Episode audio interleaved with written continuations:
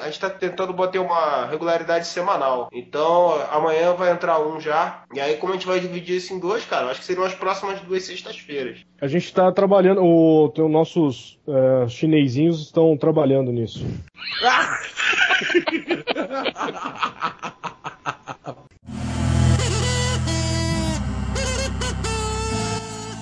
Olá, meus amigas. Vocês estão ouvindo o podcast Waheva. Kaiten Waheva.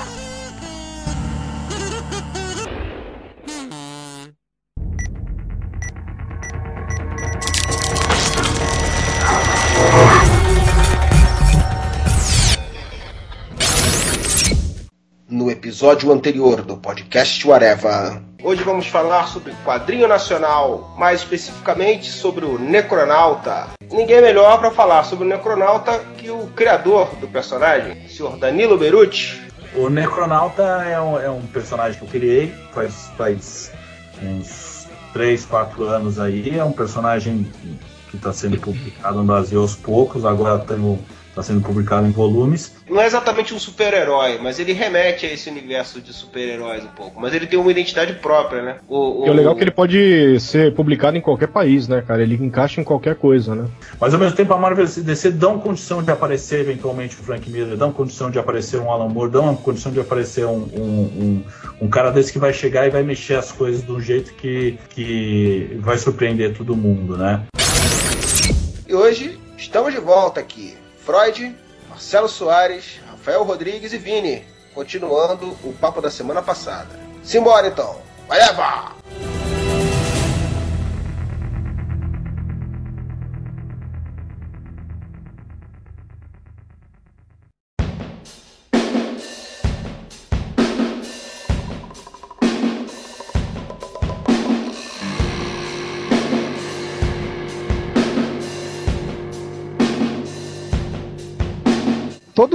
Quadrinho, não importa como se lance, todo quadrinho ele é meio que uma, uma aventura, né? Ele é, tipo, não, não existe. Não existe um mercado, né? Não existe, por exemplo, um interesse das empresas em, em uh, levar adiante uh, personagens de quadrinhos tornar o, o, os quadrinhos um mercado como é, por exemplo, o cinema nacional, né, o, o, teatro, enfim, né, não, não, não tem muito essa preocupação. Então eu queria aproveitar, assim, de repente fazer uma fazer essa pergunta para todo mundo, assim, para a gente uh, discutir a respeito. O que, que, vocês acham? Por que, que vocês acham que, que não existe o, o interesse? Não, porque não, por que, que não existe quadrinho nacional? Porque quadrinho nacional tem um monte, assim, gente que, que faz quadrinho tem um monte. Mas por que, que vocês acham que não tem um, interesse de, de transformar isso numa coisa rentável? Ou por que, que ele não é uma coisa rentável aqui no no Brasil. Quem é que começa, hein?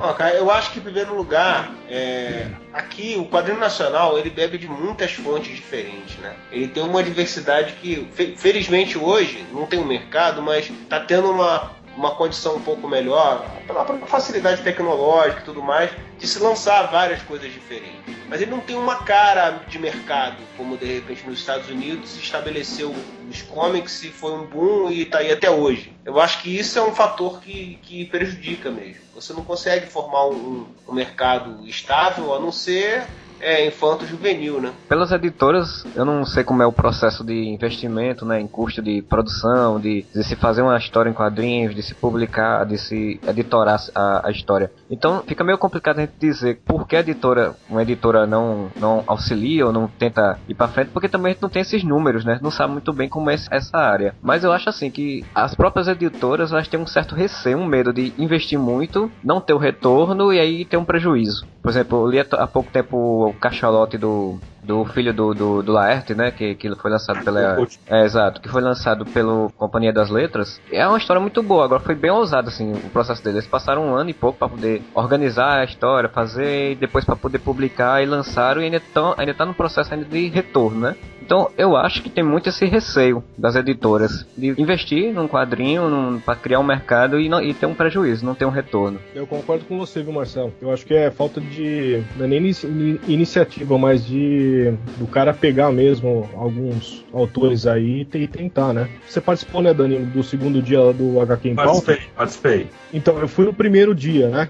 Uma das coisas que eu, que eu vi numa das palestras lá que o Paulo Ramos estava falando, a Argentina tem, tem um mercado muito forte de de quadrinhos, né? Sim. Que é bem diferente aqui do, do, do Brasil. E a Argentina, ela, ela pega bem uh, o estilo europeu para fazer o quadrinho. Eu acho que também talvez seja um problema do Brasil, porque assim, a gente pega muita coisa dos, dos Estados Unidos para fazer aqui. Sim. E invariavelmente, quando a gente entra em algum fórum, um tópico, blog, qualquer coisa, o pessoal é, malha muito o autor brasileiro por copiar coisa lá de fora. Então, isso é uma das dificuldades também. E outra coisa que eu né, por, por experiência de, de, que eu também faço quadrinhos e tal, a gente vê bastante desenhista bom, mas roteiros fracos, né? de quadrinho nacional, uma das melhores coisas que eu li na atualidade foi realmente o Necronauta, porque ele junta essas duas, esses dois fatores importantes no HQ, né? Ele é original, mas ele tem um bom desenho e também um bom roteiro, né? A Image matou o quadrinho só de desenho, né? Eles exploraram isso até onde dava.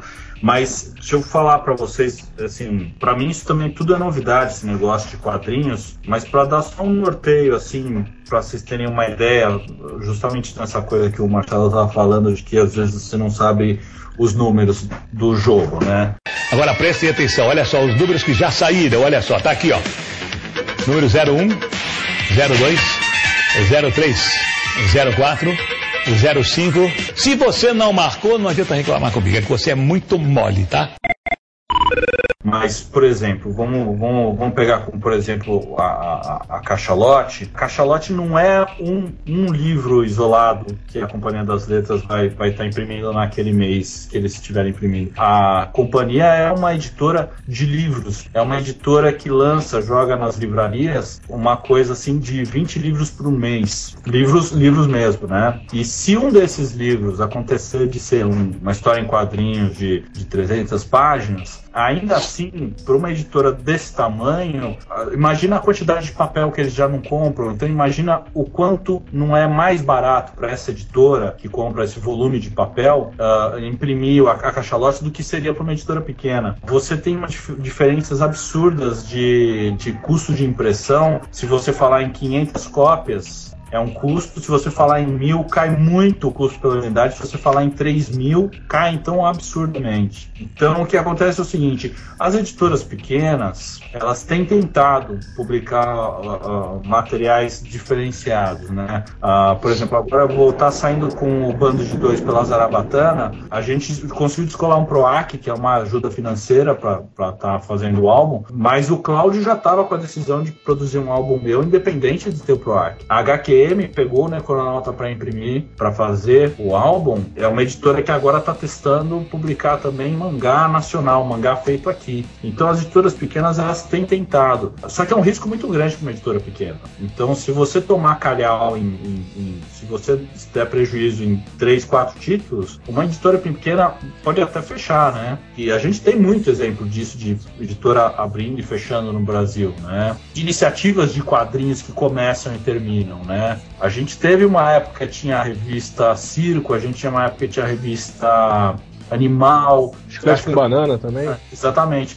Então, quer dizer, essas coisas vão aparecendo e sumindo. Quem tem condição de botar a revista todo mês e fazer funcionar uma revista nacional são esses caras grandes. São é o grupo Folha, é o grupo Estadão, porque pô, a Folha podia pegar e falar assim: a Folha vai criar um suplemento de quadrinhos que sai uma vez por mês sabe? Um suplemento de quadrinhos que fosse quadrinho. Não tô falando tira, tô falando, sabe, a Folha de São Paulo criar uma, uma, uma, uma revista em quadrinhos que vem cartada a cada terceiro domingo, entendeu? Uh... É, bem antigamente, bem antigamente era assim, né? Tinha, tinha alguns jornais que, uh, de grande circulação que tinham suplementos de quadrinhos assim, mas isso há, tipo, 80 anos atrás. É, tipo Tico, né? Essas, essas coisas Isso. Assim. É. Até o próprio, próprio gibi, é de onde veio o. Opa, alguém, é morreu. Até o próprio gibi, né? Que é de onde veio o termo, se eu não me engano, ele começou como um suplemento de um, de um jornal, depois ele virou um, uma HQ, uma coisa assim, não lembro direito a história. Própria. E aí, pra quem não me lembro quem falou, da palestra da HQ Pauta, que o Paulo Ramos estava falando, ele estava delineando uma história de quadrinhos na Argentina que sempre se escorou no fato de sempre existir uma revista nacional que estava publicando material nacional, que é a mesma coisa que existe na Inglaterra com a 2000 AD, uhum. que é uma uhum. revista que já publicou Alan Moore, Grant Morrison, Warren Ellis. Então, quer dizer, aquilo que acho que uma das coisas que falta para se criar esse mercado nacional, para se criar essa visibilidade, e, e, que é uma das coisas que, por exemplo, eu, eu almejo ter com o Necronauta, você tem que estar tá sempre publicando, você tem que estar tá sempre aparecendo. Se você publica um material aqui, um material ali, e, e você não cria um volume, você desaparece na cabeça das pessoas.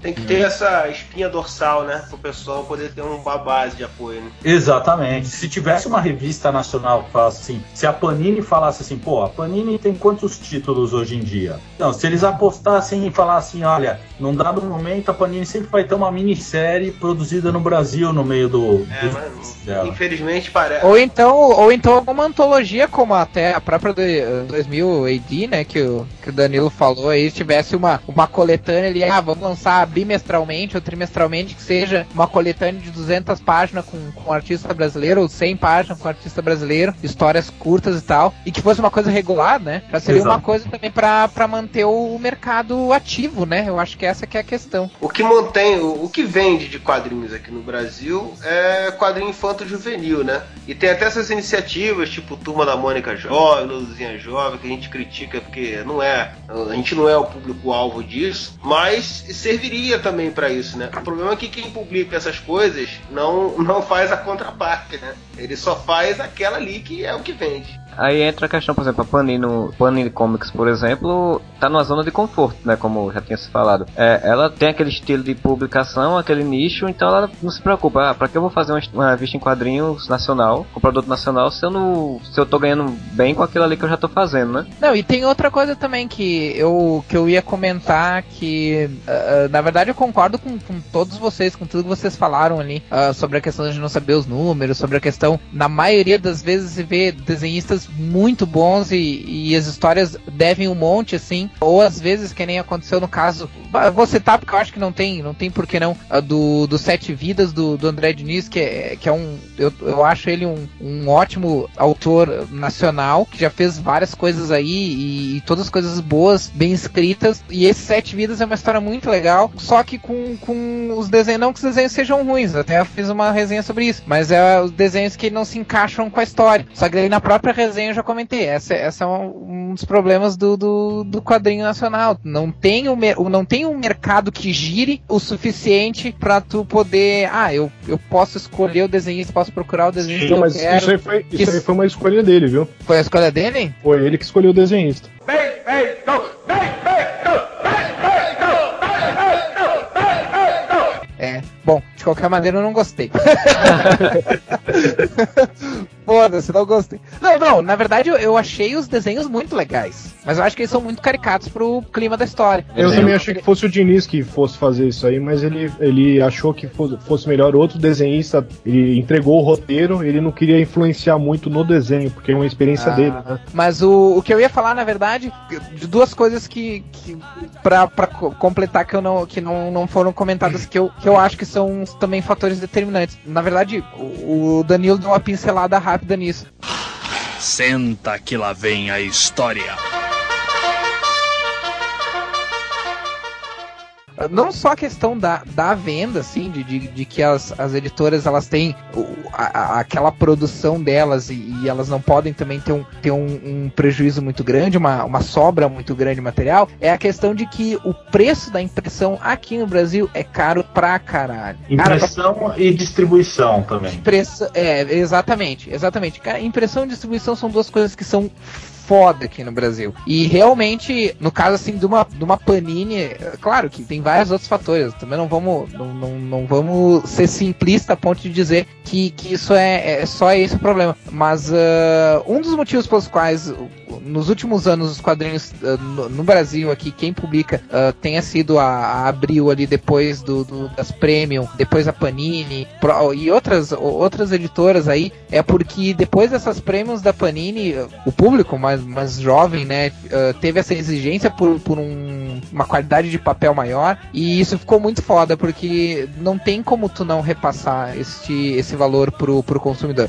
E aí tem dois problemas. Uma é que a, no caso a impressão é muito cara e a distribuição também. Aí tu tem que repassar pro consumidor, aí a revista fica muito cara. Tu tem que acabar botando ou a revista no valor para tu ganhar um, um lucro muito pequeno, ou tu tem que colocar um valor muito grande porque tu sabe que ela não vai vender tanto por causa do valor, mas que com aquele valor grande tu vai conseguir pelo menos não, não, não ter um prejuízo tão grande, né? Então eu acho que essa questão aí, até logística e, e, técnica, é um, é um dos grandes fatores. E outro, outro fator eu acho também que é bem o, a questão artística mesmo. Vamos combinar, né, que pensando assim mais de uma forma mais abrangente, brasileiro, pelo menos assim, até os anos 80, até os anos 90 ali, ah, vamos combinar, até anos 2000 ali, até começar a surgir, por exemplo, o Danilo, o André Diniz e, uh, e, e outros autores uh, bem bacanas, até o, o, próprio, os próprios gêmeos que eu fiz uma resenha, falei mal deles no, no Areva, mas até, até eles mesmos, assim, não, falei mal, vou dizer, né, fiz uma crítica, mas tirando esses autores novos, na verdade essa questão de, de qualidade nas, nas histórias de quadrinho nacional é uma coisa que tá começando agora e, tipo, não faz 10 anos que isso tá começando. Uh, em termos, assim, de, de pessoas com trabalho publicado. Puxa puxa, puxa saco, é puxa saco, é puxa saco. Puxa, puxa, puxa saco, é puxa saco, ele é puxa saco antes disso, os trabalhos eram assim, ó, de, de ruim pra lixo completo. Assim, não, não no sentido assim que, claro, as pessoas são esforçadas, mas eu acho também que não dá pra gente uh, pensar assim, ah, mas é que eles são esforçados, e quadrinho no Brasil é difícil e tal. Mas, cara, não adianta, a maioria das histórias de quadrinhos eram de super-herói, que eram cópias de personagens americanos, cópias de histórias americanas, não tinham nenhuma ressonância emocional, não, não, não tinham personagens bem construídos, e quando não eram isso, eram cópias de mangá. E eu, cara, eu, eu, eu tenho muito problema com, com cópia de coisa, assim. Eu, eu, pode ser muito preconceituoso da minha parte, mas eu, eu acho que brasileiro não devia fazer mangá, americano não devia fazer mangá, japonês não devia fazer quadrinho europeu, a menos que tivesse lá, vivesse dentro daquele contexto, sabe? Eu acho que se não conhece o, o contexto da cultura daquele lugar, sempre vai parecer uma paródia. Por mais que tu se esforce, por mais que tu leia um monte, tu lê um monte não é tu conhecer, não é tu conhecer a técnica, não é tu conhecer a cultura, não é tu tu entender como é que funciona. E eu acho que, que tinha, tem, tinha muito isso aqui. Eu acho, tipo, mano, é só olhar os, os nossos personagens, cara, do, do, dos nossos super-heróis aqui. Capitão 7, Escorpião, é, Raio Negro. Era tudo literalmente plágio de, de, de personagens uh, americanos. Claro que, tipo, a gente não sabia como fazer isso né? Até não, não é não é não é culpar os, os antigos, é, é uma vanguarda, né? Era tentar fazer uma coisa que que aqui não, não tinha. Mas eu. Mas por um lado é, é um pouco é por causa disso, né? Tem muita aquela coisa assim, aquele preconceito, né? De que, ah, mas tudo que é feito no Brasil é, é ruim. E tem muitas coisas assim, como por exemplo, com o Necronauta, como o Shibata, que foi uma, um, uma HQ que eu resenhei também, que é uma HQ excelente, que é o tipo de coisa que cara, só fica conhecendo quem é muito, quem tá muito dentro do universo de quadrinhos. Quem lê o universo HQ, sabe? Uh, MDM. É, não, mas é verdade, cara. Por exemplo, esse Shibata, cara, eu acho uma das melhores HQs que eu já li. HQ do Zé do Caixão também, né? Que é bem interessante. HQ do Zé do Caixão. E, cara, e, o bom, Sábado dos Meus Amores. Sábado dos Meus Amores. O, esse, o Sábado dos Meus Amores e o, e o, e o Prontuário 666 eu não posso, eu não posso dizer com certeza. Mas Shibata, por exemplo, é uma coisa que não, não apareceu no Omelete, que é o que seria o site, vamos dizer assim, de, de mais expressão popular. Então é, é, é foda porque, tipo, ainda hoje em dia tu tem trabalhos com. Tu tem mais trabalhos com qualidade. Até, por exemplo, até o, o, o Val, né? Do, do, que o. Que o, o Vinícius participa. Hoje em dia tem mais trabalhos com qualidade que não se tinha antes, mas ainda não se tem o, a divulgação também, né, cara? Porque, pá, tem muitas coisas que. Várias HQs que, se eu, que são muito legais, mas que se eu realmente não me interessasse por quadrinhos e não tivesse corrido atrás, eu nem saberia que existia, sabe? Acabou!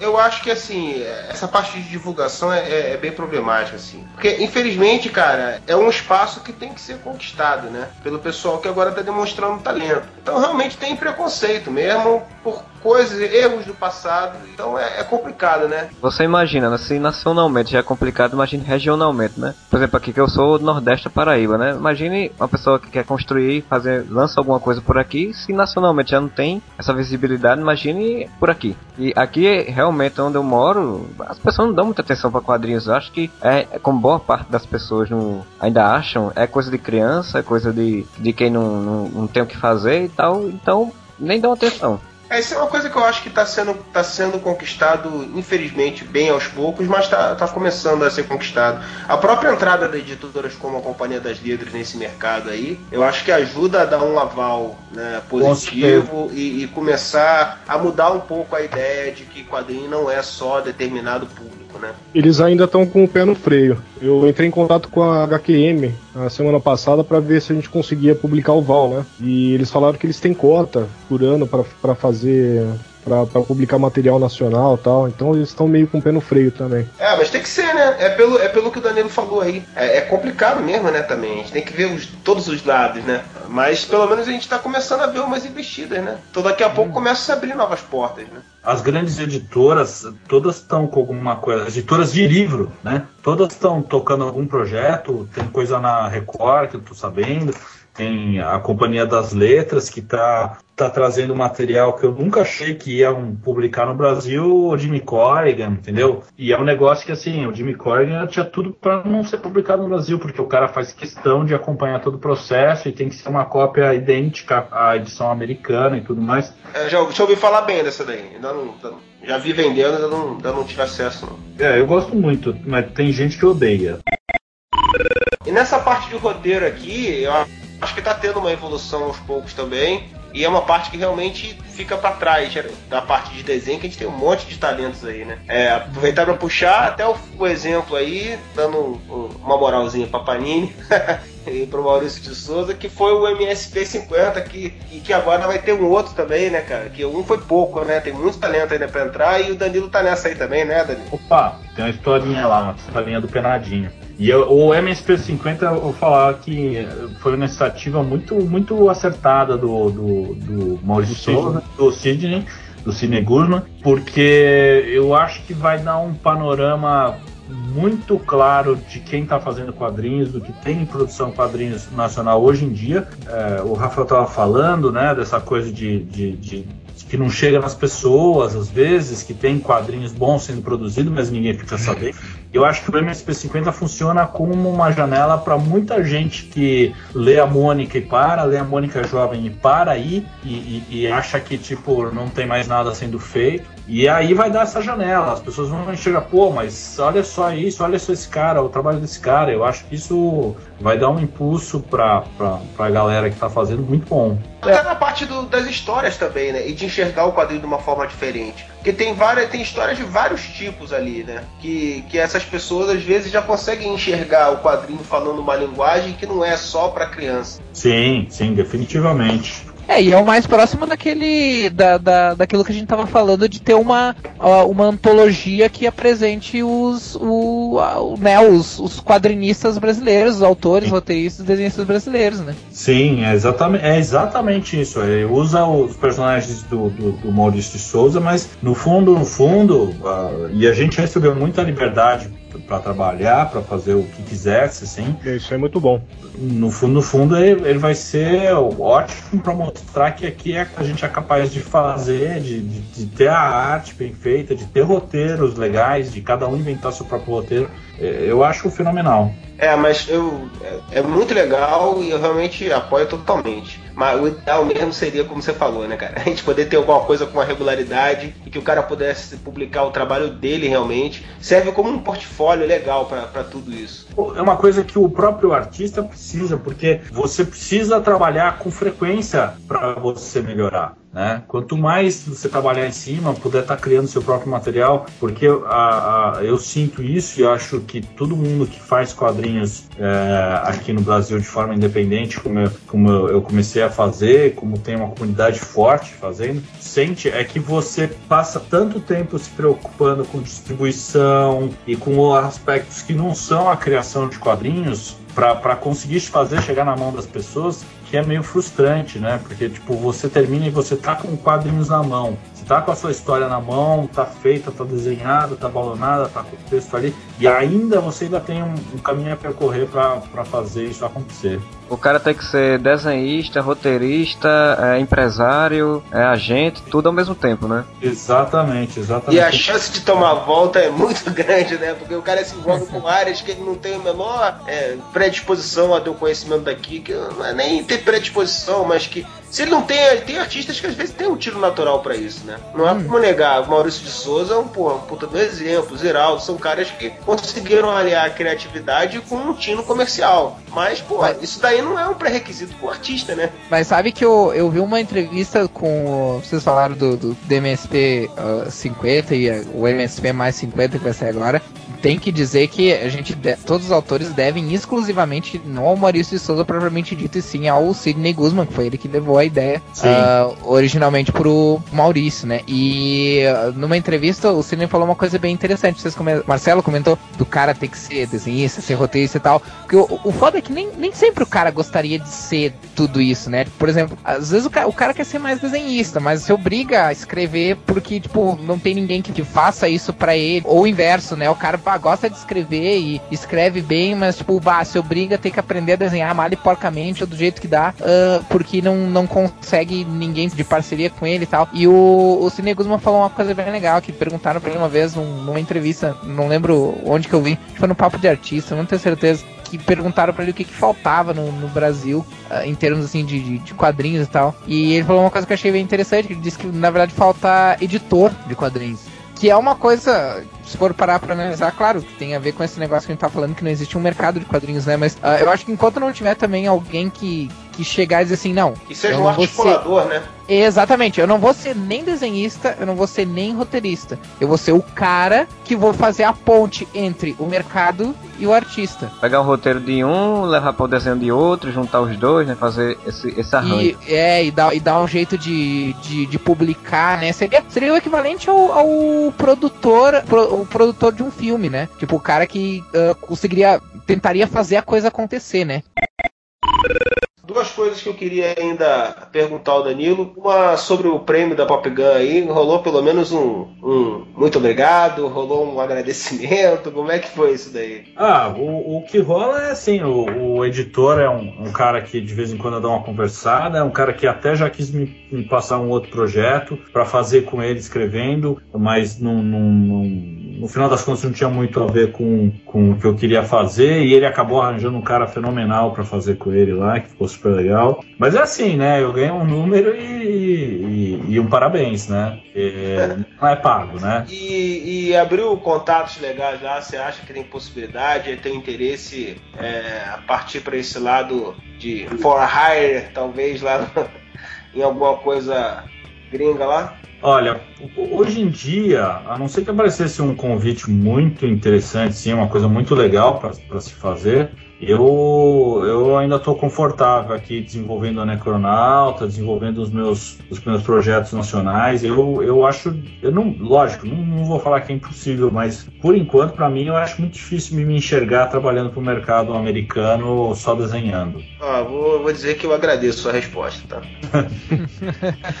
e outra coisa é futuros projetos aí. Tem um bando de dois que eu já ouvi falar muito esse nome, mas já tinha visto em, em outros lugares lugares, entrar lá no teu blog também, mas não, não, consegui pescar ainda do que se trata. Você chegou a divulgar alguma coisa do que vai ser esse trabalho? Ah, durante o, o, o evento, como chama? O HQ. HQ em pauta. Isso, o HQ em pauta, porque eu fico confundindo com o HQ em foco, que não tem nada a ver. É, durante o HQ em pauta, eu não sei se tinha alguém lá que estava lá no domingo, durante a mesa redonda, mas é, eu soltei um, um trailerzinho do, do gibi que a gente produziu. e, e, e assim na verdade, eu tenho, eu estou segurando e agora meio que a gente está começando a pensar em começar a soltar algum material, porque a gente está achando que vai ser para setembro. Uhum. E basicamente é uma história de, de cangaceiros. Não é um, não é um, um gibi histórico nem nada. Ele é um bang bang no Brasil. Legal. E é uma história de dois cangaceiros que sobreviveram de um bando que foi pego pela polícia. E não dá pra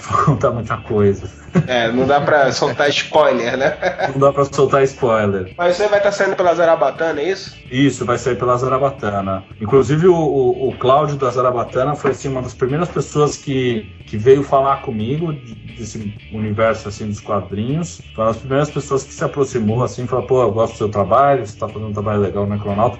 Isso na época lá do Xerox. Pô, é um cara que tá, tá publicando umas coisas bem legais aqui. E bando de dois é quem tá fazendo? É, o trabalho é todo seu? O trabalho é todo meu. Tá, Texto, roteiro, legal. desenho, finalização, tudo meu. Vai ser preto e branco, colorido? A gente tá brincando com a ideia de imprimir, em vez de usar a tinta preta, usar uma corzinha na tinta. É, Mas- tipo o que o pessoal fez lá do Power Trio, do. Não, Isso. não teve lance desse? Sim, sim, mas a gente vai usar um, um tom bem mais escuro, assim. O Power Trio, o shampoo fizeram uma coisa parecida com o que a gente tá querendo fazer. Até porque colorir é uma coisa muito complicada. Colorir o gibi inteiro é uma coisa muito complicada.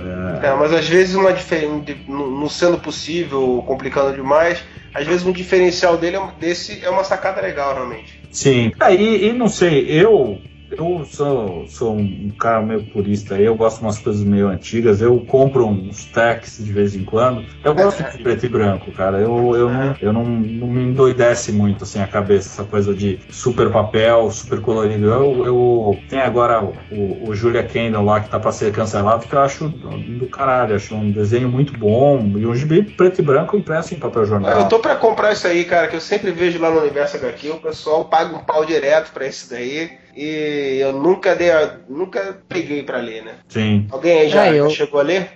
Não, não. É, eu também não. Os caras estavam noticiando justamente isso, né? Que é um título que tá pra ser cancelado aí por baixa venda. E os caras sempre elogiam muito.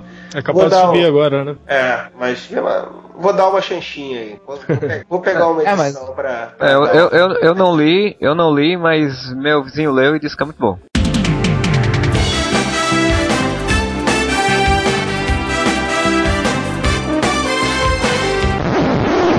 O que o, o que o Danilo falou do preto e branco, eu, eu completo ainda dizendo mais que tem histórias que só ficam legais em preto e branco. É verdade. Tem- Mas isso é o, é o- o movimento contrário do, do- do grande mercado de quadrinhos, o mainstream de quadrinhos, né? Pro mainstream de É. quadrinhos, o negócio é que cor é o açúcar do zóio, né? Então, É a mesma coisa que fazer um filme preto e branco, né? exatamente. Queria fazer uma pergunta só, eu, Danilo. Na verdade, duas, que eu não sei se vai se estender muito, né? Mas a primeira pergunta é saber dele, assim, quais são os autores, desenhistas, assim, que ele se inspira, que se inspira, né? São, tipo, Sim. pessoas que ele lia e que ele acha interessante de, mais ou menos, ter uma comparativa ou, ou conhecer.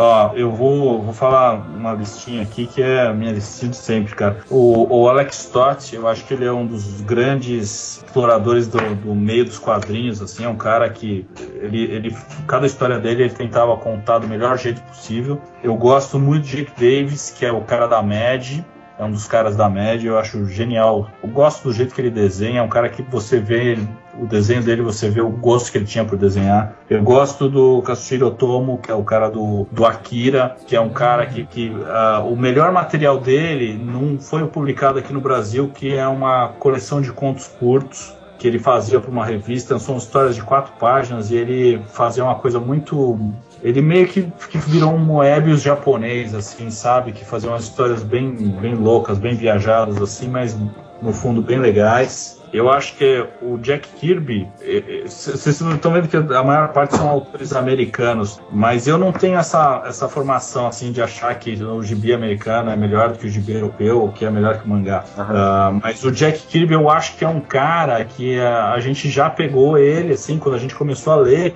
ele já era um cara que era das antigas, mas eu acho que o Jack Kirby, ele foi o, o Alan Moore, ele foi o Frank Miller da época dele, assim, sabe? Eu acho que ele, ele quebrou tudo, assim, e, e criou um negócio novo que era só ele conseguir fazer aquilo e que influenciou não só o americano, mas o gibi de todo mundo, assim.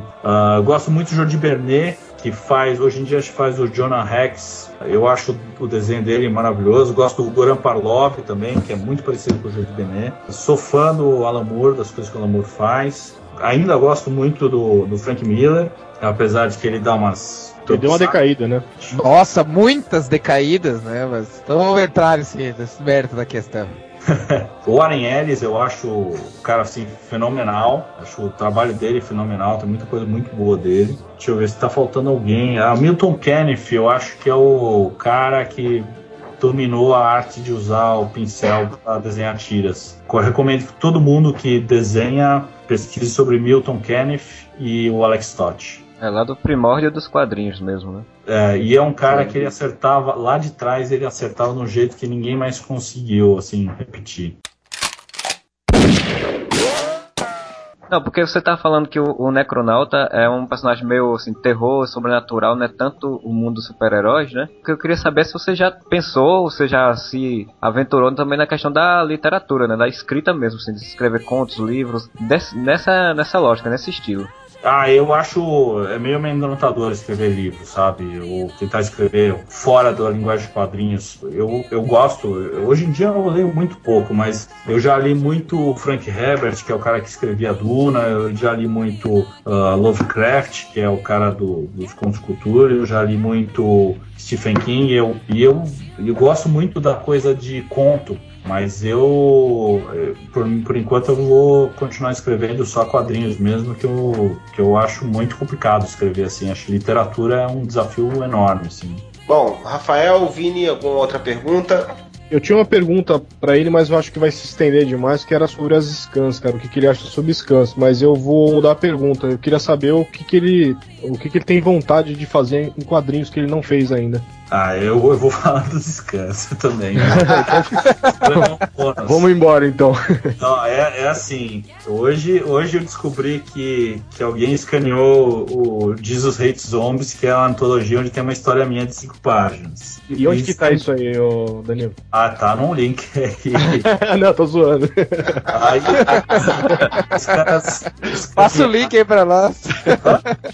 Não, mas os caras escanearam e não só escanearam, como traduziram, né? Isso é engraçado, cara, porque eu ouço bastante pessoal falar, pô, mas onde tem o link pro Necronauta tal, que eu quero ver e tal. E o pessoal não, não tem, né? Pô, vai lá e compra, né? Ó, eu vou, eu vou falar, o Necronauta, ó, acho que não tem muitos autores nacionais que autografam o Necronauta como eu autografo. Eu faço um desenho de uma caveirinha em todo número que me passa pela mão e finalizo com um pincel. E tem gente que às vezes pega e fala assim: não, isso aqui tá impresso no gibi, isso aqui não desenho aqui. Ó, ó, qualquer dia eu vou te encontrar, vou cobrar isso no meu, hein, cara. Pô, é Pode verdade. cobrar, Pode cobrar.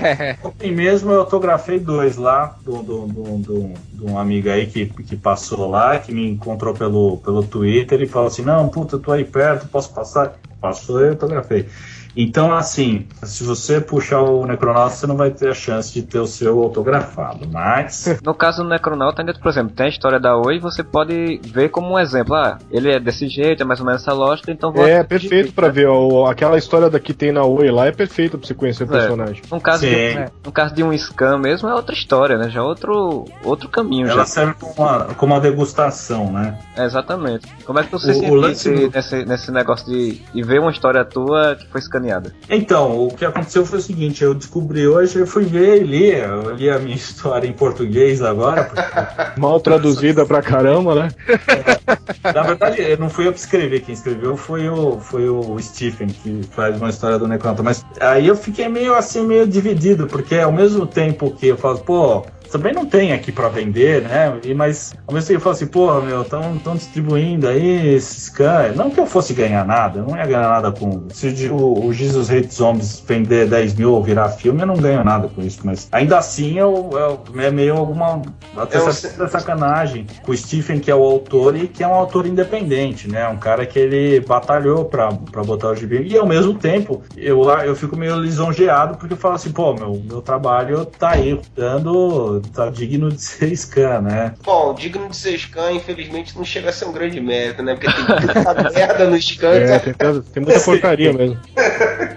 Mas pelo Mas menos o alguém quadrinho. demonstrou interesse, né? É, não. Mas o quadrinho nacional, até o momento, pelo menos, né? Ele acho que tá meio protegido um pouco disso, né? O pessoal não, não, não cai muito pra isso, né? É, bem Sempre tem uns desavisados que querem o link, como o Vini falou. Olha, É, mas O pessoal acho que não chega a produzir scan de quadrinho nacional, felizmente. Mas eu não acho que é um que é que assim porque eles estão protegendo o quadrinhos nacional. Eu acho que simplesmente não tem muita gente. Interesse, né? Exatamente, sabe? Eu não É. acho que é uma, uma vantagem. Eu já vi também, assim, em alguns sites, né, alguns blogs, as, as próprios donos é, dizendo que não vão fazer o scan porque querem que as pessoas comprem. Isso achei, eu já vi e achei interessante também. É, isso eu já Ah, vi também. eu, eu não sabia disso ainda, mas eu acho legal. Eu, eu agradeço se, se, se, se tiver essa reserva. Com, Não, sabe com- por quê? Tem, tem muita gente que puxa scan, por exemplo, que, que depois vai lá e compra o material impresso, né? Não, é, é, tem uns espíritos de porco aí que, que gostam de só ler scan, mesmo, mas é um material pobre, né?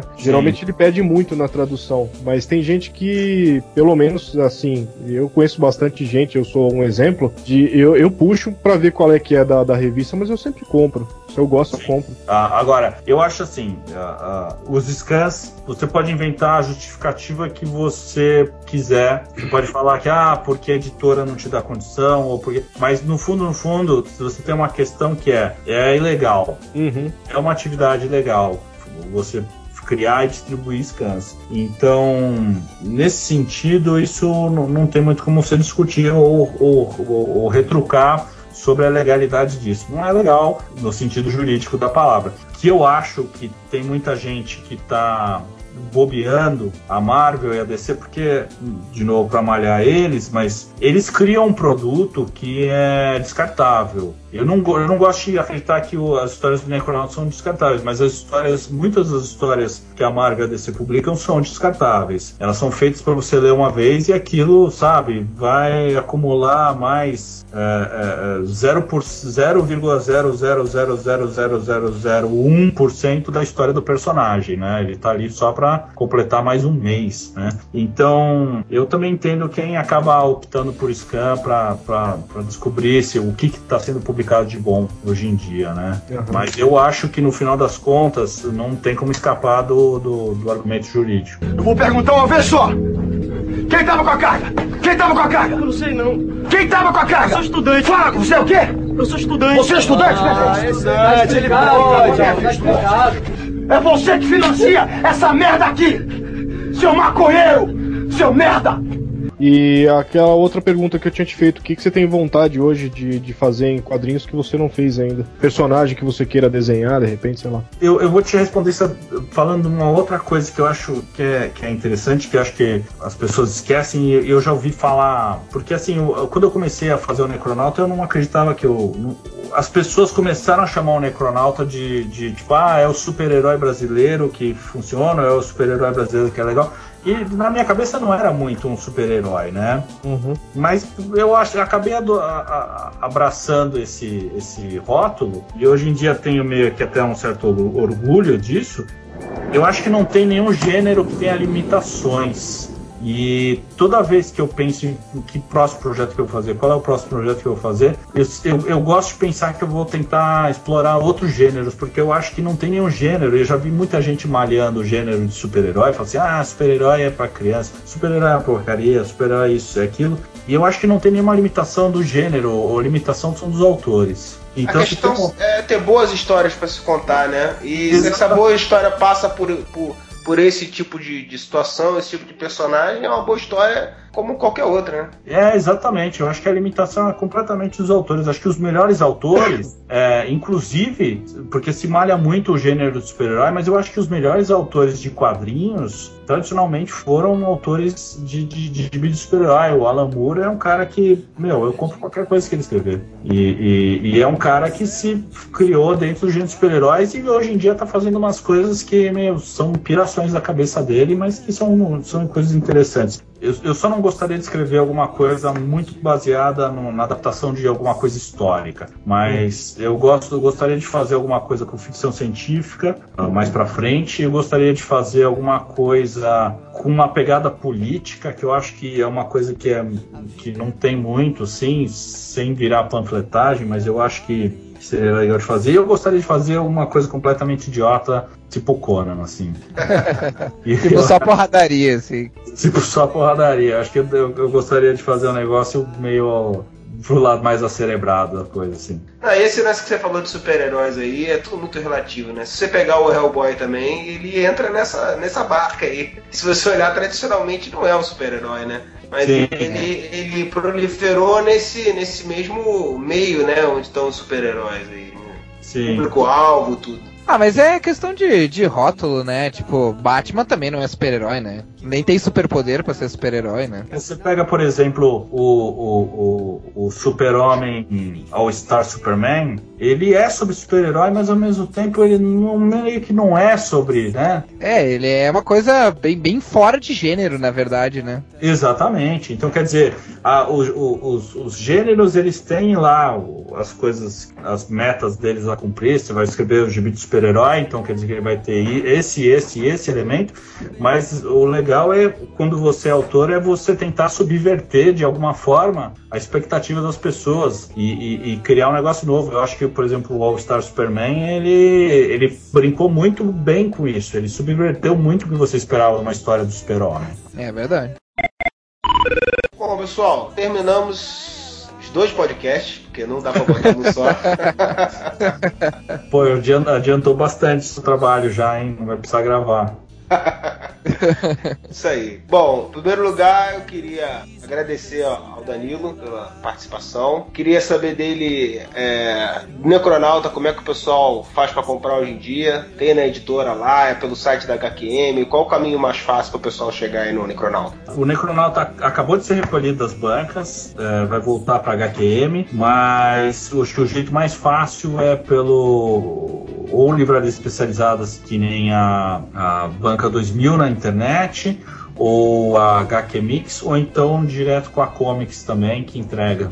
Acho que tem a Liga HQ também que faz isso aí. E outros projetos que você tá pra lançar aí, esse da, da Zarabatana tá pra sair ainda esse ano, né? Sim, o? Land 2 é para setembro. Vai ser distribuição também através desses meios aí, vai ter. Como é que vai, ser Vai. a distribuição dele? Vai ser distribuição para livrarias especializadas. Eu não tenho como te dizer exatamente onde vai estar, mas é, livrarias especializadas e a gente vai tentar pegar livrarias mais abrangentes, assim, sabe? A gente vai tentar pegar, de repente, não sei, uma Livra Cultura um- ou uma Celeb, alguma coisa assim, né? Legal. Bom, e eu tenho certeza que o Vini também, o Marcelo e o Rafael devem ter ficado curiosos assim como eu, não pelo link, mas para saber se não tem alguma forma de conferir o I Hate Zombies. Saiu lá fora, saiu por que editora, como é que Ah, foi? o Jesus Hate Zombies. É, É, diz- é, olha, é, dá- um, um search aí na internet.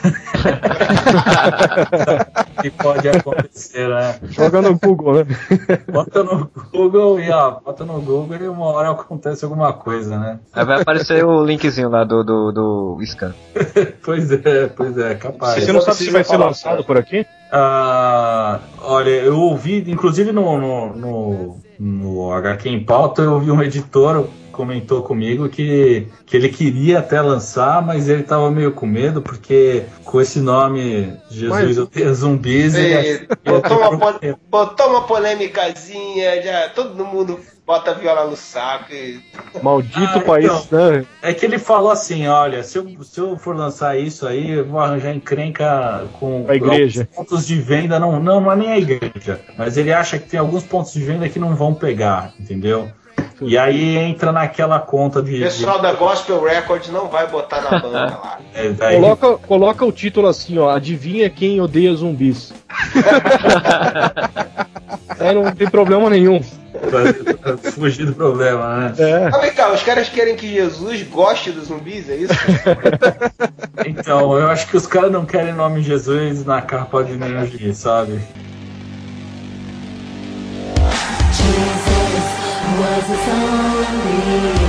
Jesus was a zombie, yeah. Jesus was a zombie. Back from the dead, just like me.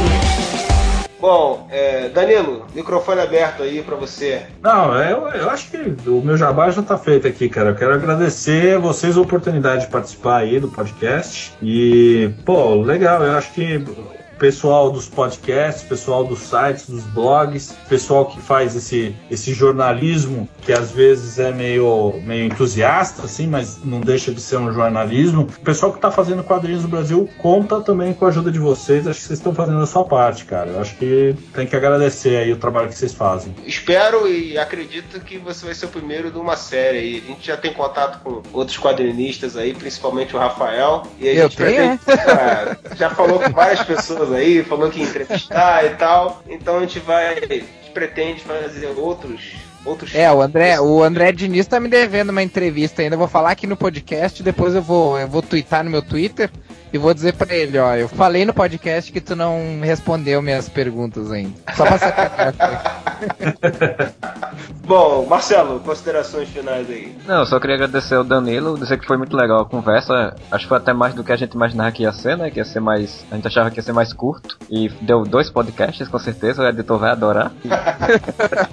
E só dizer assim que a pessoa quem estiver ouvindo, assim, dê chance a, a- a- se você não, não, não conhece quadrinhos do Necronauta, dê uma chance que também eu não conheço muito, mas vou, vou comprar. Já me indicaram, disseram que é muito É bom. mesmo. É muito bom, e eu vou comprar. Rafael, Também, né? Vou, vou agradecer o, Danilo não só pela, por ter participado, mas, mas por ter participado, né? Não só por ter. Tipo, não veio aqui só responder perguntas sobre o trabalho dele, mas veio também ah, contribuir, né, com, com a conversa aí. Bom, tanto que gerou um, um podcast super mega enorme, né? Então, acho, acho bem legal isso aí. Acho que, que o, o negócio é bem isso aí mesmo. É, é né, a gente tentar fazer a nossa parte aí.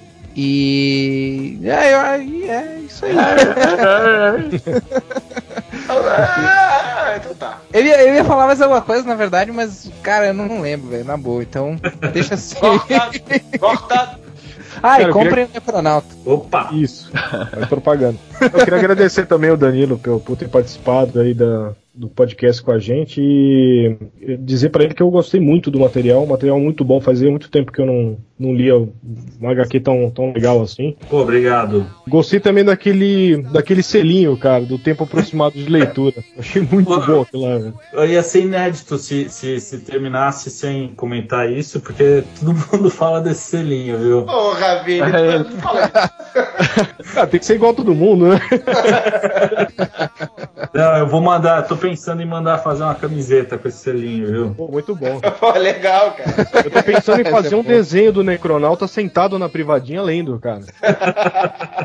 Vou mandar depois pra você. Tá certo. Bom, pessoal, é isso aí. Agradeço o pessoal que ficou ouvindo e compra o Necronauta, vale a pena. Conheçam lá, a gente vai botar o site do- da história que tem na Oi Quadrinhos. Legal. E se se interessar, coça o bolso aí, desgraçado. Porra, tira o escorpião e bota um qualquerzinho lá. Procura numa promoção dessas de loja, qualquer coisa. Mas eu recomendo porque realmente eu achei que vale muito a pena. Então, até mais. Um abraço. Whatever!